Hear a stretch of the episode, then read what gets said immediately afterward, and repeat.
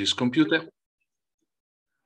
Ok, benvenuti ad un nuovo episodio del podcast di Io parlo italiano UK The Best of Italy. Anche questa settimana abbiamo un ospite che sarà felice di essere interrogato da me. Sarà di lieto anche di condividere con voi la sua esperienza di crescere come bambino in Inghilterra avendo un genitore italiano e uno inglese. So welcome to a new episode of the podcast of Io parlo italiano UK The Best of Italy. This week we have another guest who will be happy to be questioned by me and will be happy to share his experience as a child growing up in England, having an Italian and English parents. We welcome Mike. Hi, Mike. How are you? Hi, Carlo. Good evening. Buonasera. Buonasera. Come stai? Va bene, grazie. Perfetto. So, Mike, vorresti presentarti? Would you like to introduce yourself? Just give like a little bit background who you are. Just a couple of things just to start and make interesting to our listener. Okay, so mi chiamo Mike,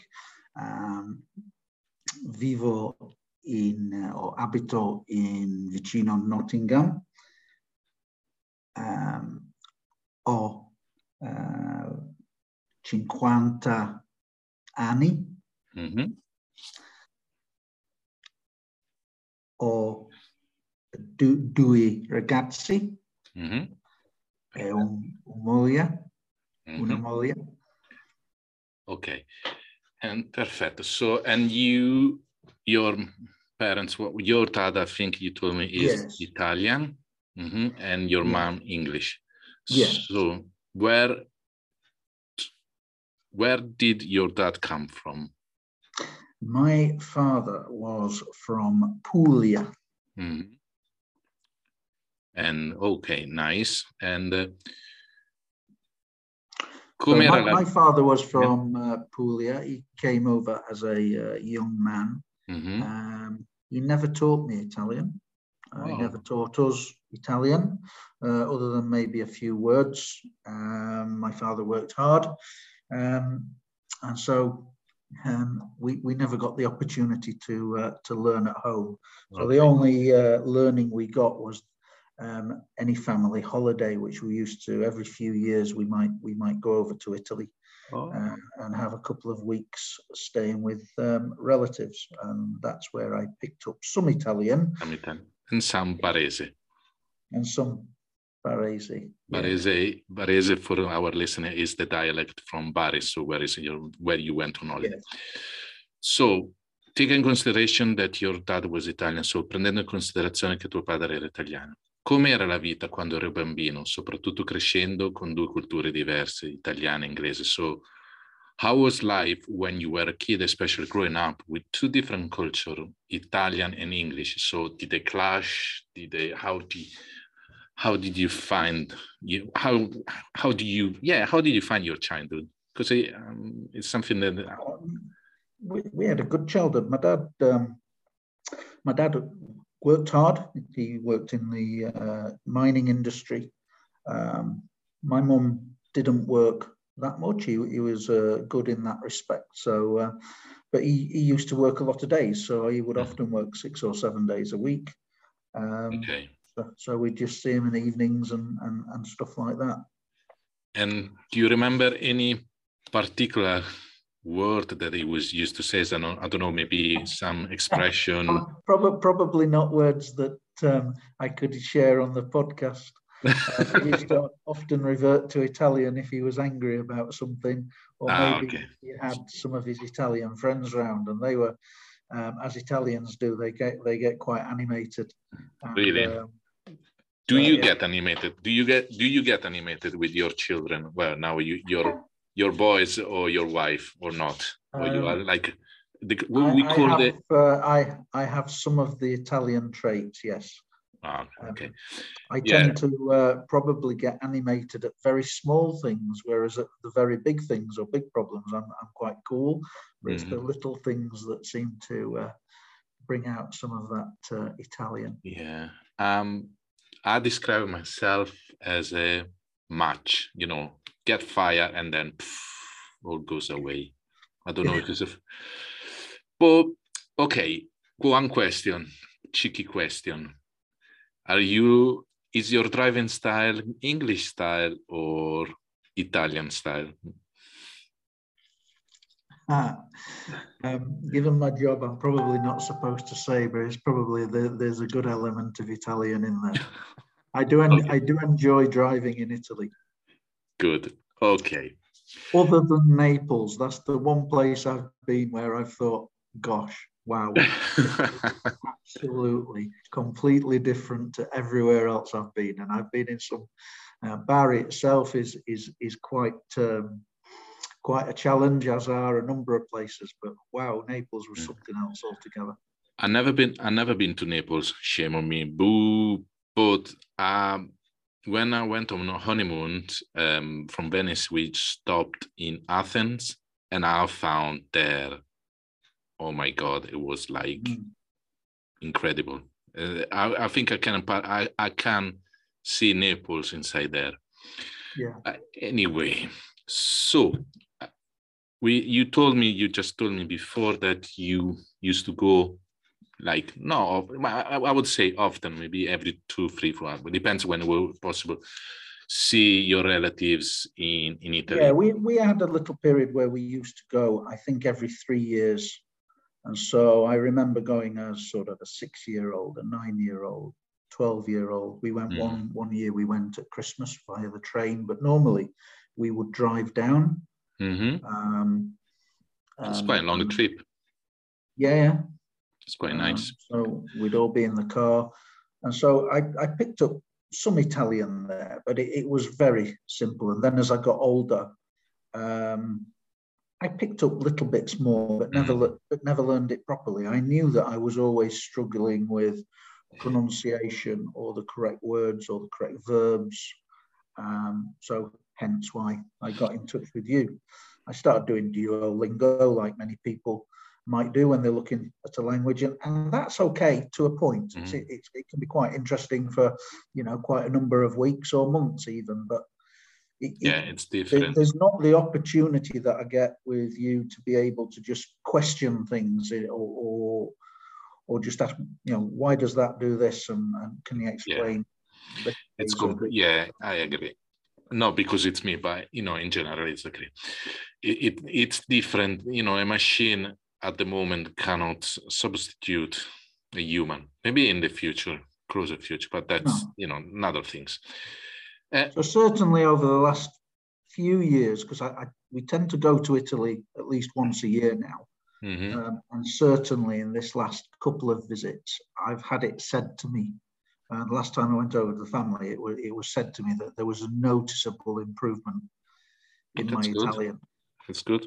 So I could actually say things like, I have eaten, or we have meeting at such a time, rather than I meet at 8. Yeah. That sort of thing. Yeah. And I feel much more comfortable as a result too. Perfetto, yeah, that's good. So, quali sono I tuoi ricordi delle tue vacanze in Italia? What are your memories of your holidays in Italy? Is there anything you remember? I don't know. Sometimes, as a child, often you would. So my nonna lived in a what was an old church not in the old city, but quite close to the old city near the castle. And she had a well in the house for water. So that was always interesting. There was la nonna che preparava la pasta fresca, cooked like making orecchiette. Sì. So what? How did you talk to your nonna? How do you try? It was very simple. Often it was my dad would just translate. But the simple terms like come here or do this or do that or simple things like. Get a knife or fork. Simple words were quickly picked up. I think as a young child, you pick things up quickly in that respect. But also, we would and I certainly used to be packed off with one of my aunts, sometimes a number, you know, there was a big family. So it wasn't uncommon to just find that on a particular day you were going off with an aunt and an uncle and cousins. And, you know, by and large, they didn't speak any English at all, maybe the odd word. My auntie and uncle, who were my godparents, spoke some English, but it was, you know, like basic. No better than, perhaps than my Italian now at that time. And my cousins or their daughters started to study English at school, so there was a little bit of transition, if you like, but you know, largely you were just thrown in, and it was go and play with your cousins. And you know, I suppose as anyone in that environment as a young child, they pick things up. But as we only went once every 3 years, you'd lose it, because you know, you don't think you go home as a 6-year-old or a 9-year-old and you're worried about going out to play with your friends, not remembering the Italian that you've learned. Okay, so did you learn or did you catch up in not maybe when I was a child, maybe later, any expression, any idioms in the dialect of Bari or anything? No, not really. Just sort of the odd things like, you know, how do you do, or what are you looking at? Can you just tell us one? Just one. I can't remember exactly what it meant. My uncle told me one which was chouet, which was really just if anybody's sort of looking at you strangely because you're a tourist, or because at the time, up until probably 10 years ago, Bari wasn't a tourist. It wasn't really on the tourist map. Puglia was only just starting to become known. It's a completely different city now, but you know, 10 to 20 years ago, you know, you would have people just looking you up and down a little bit, and so that was something from the local dialect that he just says, well, if you say that to them, they'll know that that's not. Come round here, they'll know that you're sort of Barese descent, and they might not. Okay, and Italy is famous for their food. You know, the food. I mean, the food's amazing. What is your favorite? The pasta that they have down there is orecchiette, which is like the little. They're like little years, and it's interesting in the old city where all the nonnas are making it. They sit outside, they make it, and they leave it outside in the sun. Similarly with tomatoes, I remember my nonna cutting them up, and they would just leave them out on the street. Yeah, sun-dried tomatoes. Yeah. Okay, and what about the seafood? Have you ever eaten the raw seafood there, like urchins? Yeah. I think it's called urchins, the urchins, ricci. The urchins. So spaghetti con ricci. What do you think about that? I love it. My wife isn't so keen. But the seafood, pesce crudo. Yeah. Some of it is okay. Some of it isn't for me. And place you recommend to visit for Puglia or Apulia? There's so many places. Bari itself is now a nice city. But inland, there are places like Alberobello, where it's a World Heritage Site, where there is lots of the little Trulli house. So these are little white, round homes with a conical roof. Lots of them have been turned into holiday rentals, and that's something that we do occasionally. But there are lots of small towns in that area that are sort of built on hills and the like. Alberobello, there's a quite a fantastic cave system close to there. Further south, there's a place called Lecce, which is quite a way down on the heel, right at the tip of Puglia, a beautiful little city. And have you been to Gargano?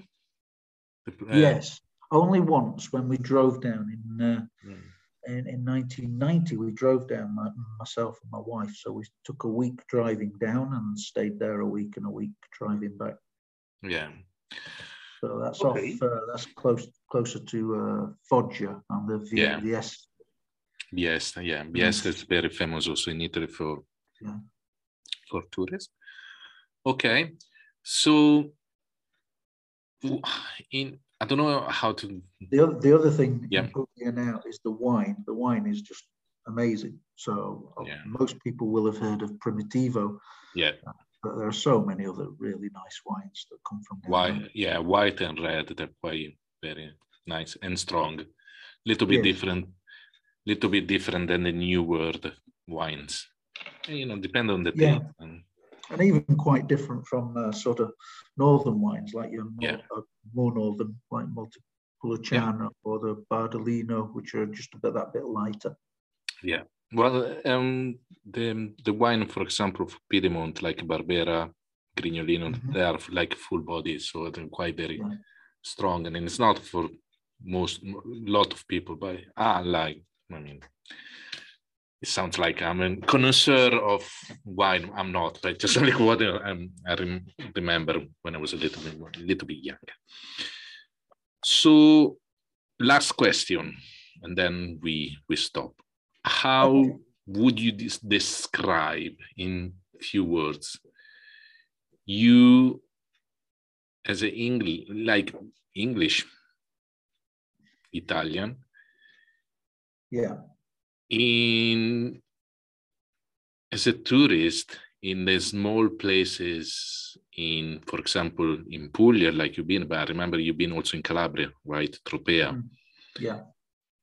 How would you describe your experience as tourist? But then when you open your mouth and you can, like you said, you can keep a conversation, like even if it's simple, but just like a restaurant or anything.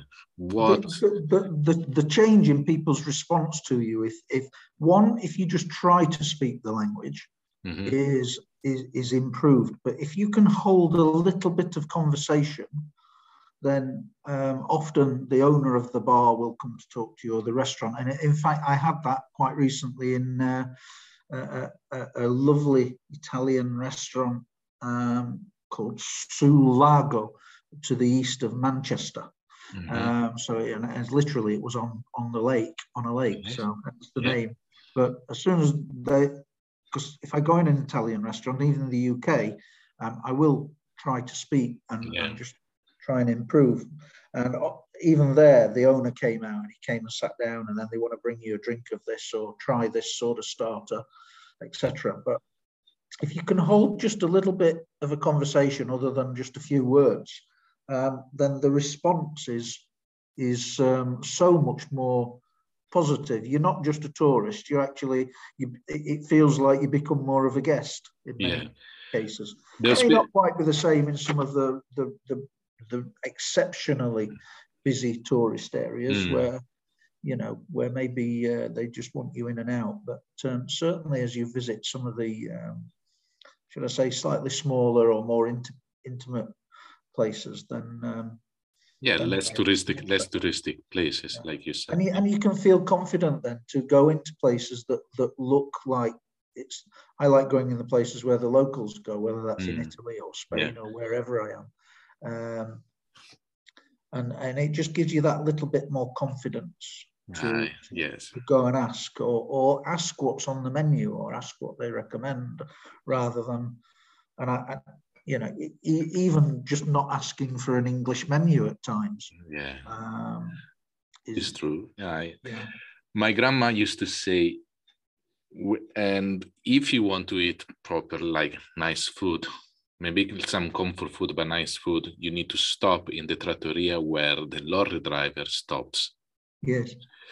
So when I was in the army, like doing my national service, because at the time it was compulsory, so I wasn't driving lorry, and I used to drive from the northeast of Italy in a place called Udine and driving to Verona. And every time our sergeant will stop to eat in these trattorie where they literally park or lorry driver. And I tell you, you were coming out, you couldn't drive anymore, not because you were drinking, but because just for the food, it was so nice. You wanted to sleep. You wanted to have a nap. But maybe it's not true, but like you said, if you go like in these places where it's not fancy and then you go the local, you know, especially in the south of Italy, it's completely different. When you go away from the touristic spots, is a completely different experience. That's where I think you experience proper Italy at its best. Mm. I mean, I know I'm Italian, so I could try to sell it, but it's like everywhere. If you go, like also if you go with a local or anything, it's a different experience. Yeah. Okay. The other thing, I mean, that one of the reasons is that I like Southern Italy is one, I feel more comfortable there. Mm. But even in a biggish city like Bari, which is a considerable size city, you know, it's got to be getting on close to sort of Birmingham and Glasgow size as a city. Mm. But other than the really fancy places, it's quite cheap. Yeah. And Calabria was even more so. It was a... Yeah. If you're used to going to Milan and Venice and Florence and Rome and paying their prices and Sorrento prices, well, it will be less than half. You see, I've probably about a quarter. Yeah. I found Rome cheaper, probably because I'm Italian. Because I know Rome a little bit, so I avoided all the touristic spots where to eat. But it's cheaper than Paris. Yeah, I mean Paris. Paris is beautiful. It's much. Okay, so thank you very much, Michael. Mike. No problem. No. Grazie, Mike. Grazie. Grazie, spero che ti sia piaciuta. Grazie di tutto, ci risentiamo la prossima settimana. Vuoi dire qualcosa in italiano? Do you want to say something in Italian to say bye to our listener? Ok, buona serata a tutti. Oh, well done. Buonanotte o buona giornata, dipende quando ci ascoltano. Ok? Ciao a tutti, ciao.